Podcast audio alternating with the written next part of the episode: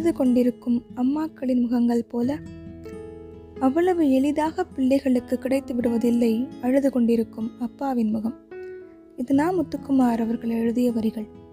அநேகமாக நம்ம லைஃப்பில் இது எல்லோருமே ரியலைஸ் பண்ணியிருந்திருக்கலாம். நம்ம அம்மாக்கள் நிறைய பேசுகிறாங்க தன்னோட ஹாப்பினஸ்ஸை வலியை துக்கத்தை இப்படி எல்லா உணர்வுகளையுமே வார்த்தைகளாக மாற்றி அதை பிள்ளைகள்கிட்ட குடும்பத்துக்கிட்ட அம்மா ரொம்ப இயல்பாக ஷேர் பண்ணிக்கிறாங்க.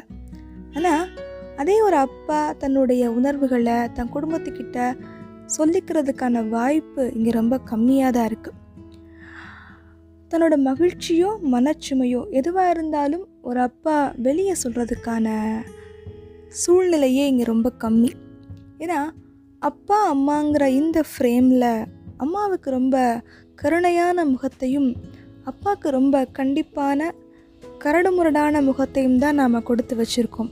அப்படி ஒரு வரையறைக்குள்ளே இருந்து அப்பா பேசுகிற பொழுது அது அக்கறையா அன்பா பாசமா இப்படி எந்த உணர்வாக இருந்தாலும் அதை கோபமாகவே வெளிப்படுத்த வேண்டிய கட்டாயத்தில் இங்கே அப்பாக்கள் இருக்காங்க. கோபமான வார்த்தைகளை தேடி பேச வேண்டிய அவசியம் அப்பாக்களுக்கு இருக்குது ஏன்னா அப்பா கண்டிப்பானவராக தன்னை காட்டிக்க வேண்டிய நிலைமையில தான் இங்கே அப்பாக்களை நாம் வச்சுருக்கோம். இன்ஃபேக்ட் நிறைய அப்பாக்கள் பேசுகிறதே ரொம்ப கம்மி. அப்படியே பேசினாலும் அது ஒரு வயசுக்கு அப்புறம் நமக்கு அட்வைஸாக மட்டும்தான் தெரியுது. ஏன்னா பொதுவாகவே அப்பாக்கள் நம்ம ஜெயிச்சிட்டோம்னு வந்து சொன்னால் ஓ நல்லது. சரிப்பா அப்படின்னு ஒரே வார்த்தையில் நிறுத்திக்குவாங்க. அதே நம்ம தோத்துட்டோம்னா இல்லை தோல்வி கூட வேணாம். நம்ம கீழே விழுந்துட்டோம்னா தப்பு பண்ணிட்டோம்னா தவறிட்டோம்னா நம்மளை திட்டுறதுக்கு அப்பாக்கள் கிட்ட நிறைய வார்த்தைகள் இருக்கும். இதுக்கு பின்னாடி இருக்கிற உளவியலை யோசித்து பார்த்தோம்னா அப்பாக்கள் நம்ம ஜெயிச்சிட்டோம்னு சொல்கிறப்போ நம்மளை நேரடியாக பாராட்டுறதை விட என் பிள்ளை ஜெயிச்சிருச்சுன்னு யாரோ மற்ற நாலு பேர்கிட்ட சொல்லி தன்னோட மகிழ்ச்சியை வெளிப்படுத்துகிறாரு. ஏன்னா ஒரு அப்பாவுக்கு இந்த உணர்வு நிறையா இருக்குது என் பிள்ளைய திட்டுற ஆளாக நான் மட்டும் இருக்கணும். ஆனால் என்னோட பிள்ளைய இந்த உலகமே பாராட்டணும். இந்த அப்பாக்களினுடைய மனநிலை வந்து நம்மளோட டீனேஜில் நம்மளுக்கு புரிகிறதே இல்லை. ஏன்னா டீனேஜில் அப்பாக்களுக்கும் பிள்ளைகளுக்கும் நடுவில் ஒரு கண்ணுக்கு தெரியாத ஒரு சுவர் வந்து நின்றுது. ஒரு பத்து பன்னிரெண்டு வயசு வரைக்கும் நமக்கு ஹீரோவாக தெரிஞ்ச அப்பா டீனேஜில் தான் எனிமையாக மாற ஆரம்பிக்கிறாரு. டீனேஜில் ஒரு அம்மா தோழியாக மாறுற சமயத்தில் ஒரு அப்பா எதிரியாகவே ஆகிடுறாரு. அதுக்கப்புறம் பிள்ளை சாப்பிட்டுச்சான்னு அம்மாக்கள் கிட்ட கேட்டு தெரிஞ்சுக்கிற அப்பாவும் ஃபீஸ் கட்டணும் செலவுக்கு காசு வேணும் அப்பா கிட்ட கேட்டு வாங்கி கொடுன்னு சொல்கிற பிள்ளைகளுமா தான் அந்த உறவு மாறி நிற்கிது ஒரு அம்மா கிட்ட எனக்கு அந்த பொண்ணை பிடிச்சிருக்குமா? அந்த பையனை பிடிச்சிருக்குமான்னு ஒரு பொண்ணோ பையனோ போகிற போக்கில் அந்த கலர் பிடிச்சிருக்குன்னு சொல்கிற மாதிரி ஒரு அப்பா கிட்ட இயல்பாக ஷேர் பண்ணிக்கிற சூழ்நிலை இங்கே கிடையவே கிடையாது. ஒரு அம்மா ரொம்ப ஃப்ரெண்டாக உடனே மாறிடுறாங்க. தோழியாக மாறுற அம்மா கடைசி வரைக்கும் தோழியாகவே இருக்காங்க. ஆனால் அப்பா தோழனாக நம்ம ஏற்றுக்கிறதுக்கு நம்ம எடுத்துக்கிற காலம் ரொம்ப அதிகம்.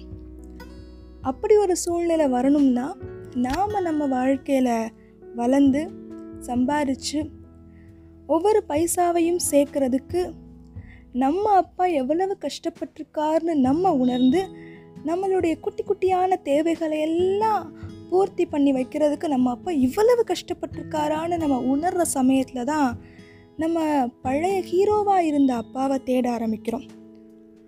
நமக்கு சின்ன வயசில் சைக்கிள் ஓட்ட சொல்லி கொடுத்த அப்பா ஸ்கூலுக்கு ட்ராப் பண்ண அப்பா நிறைய கதை பேசின அப்பா.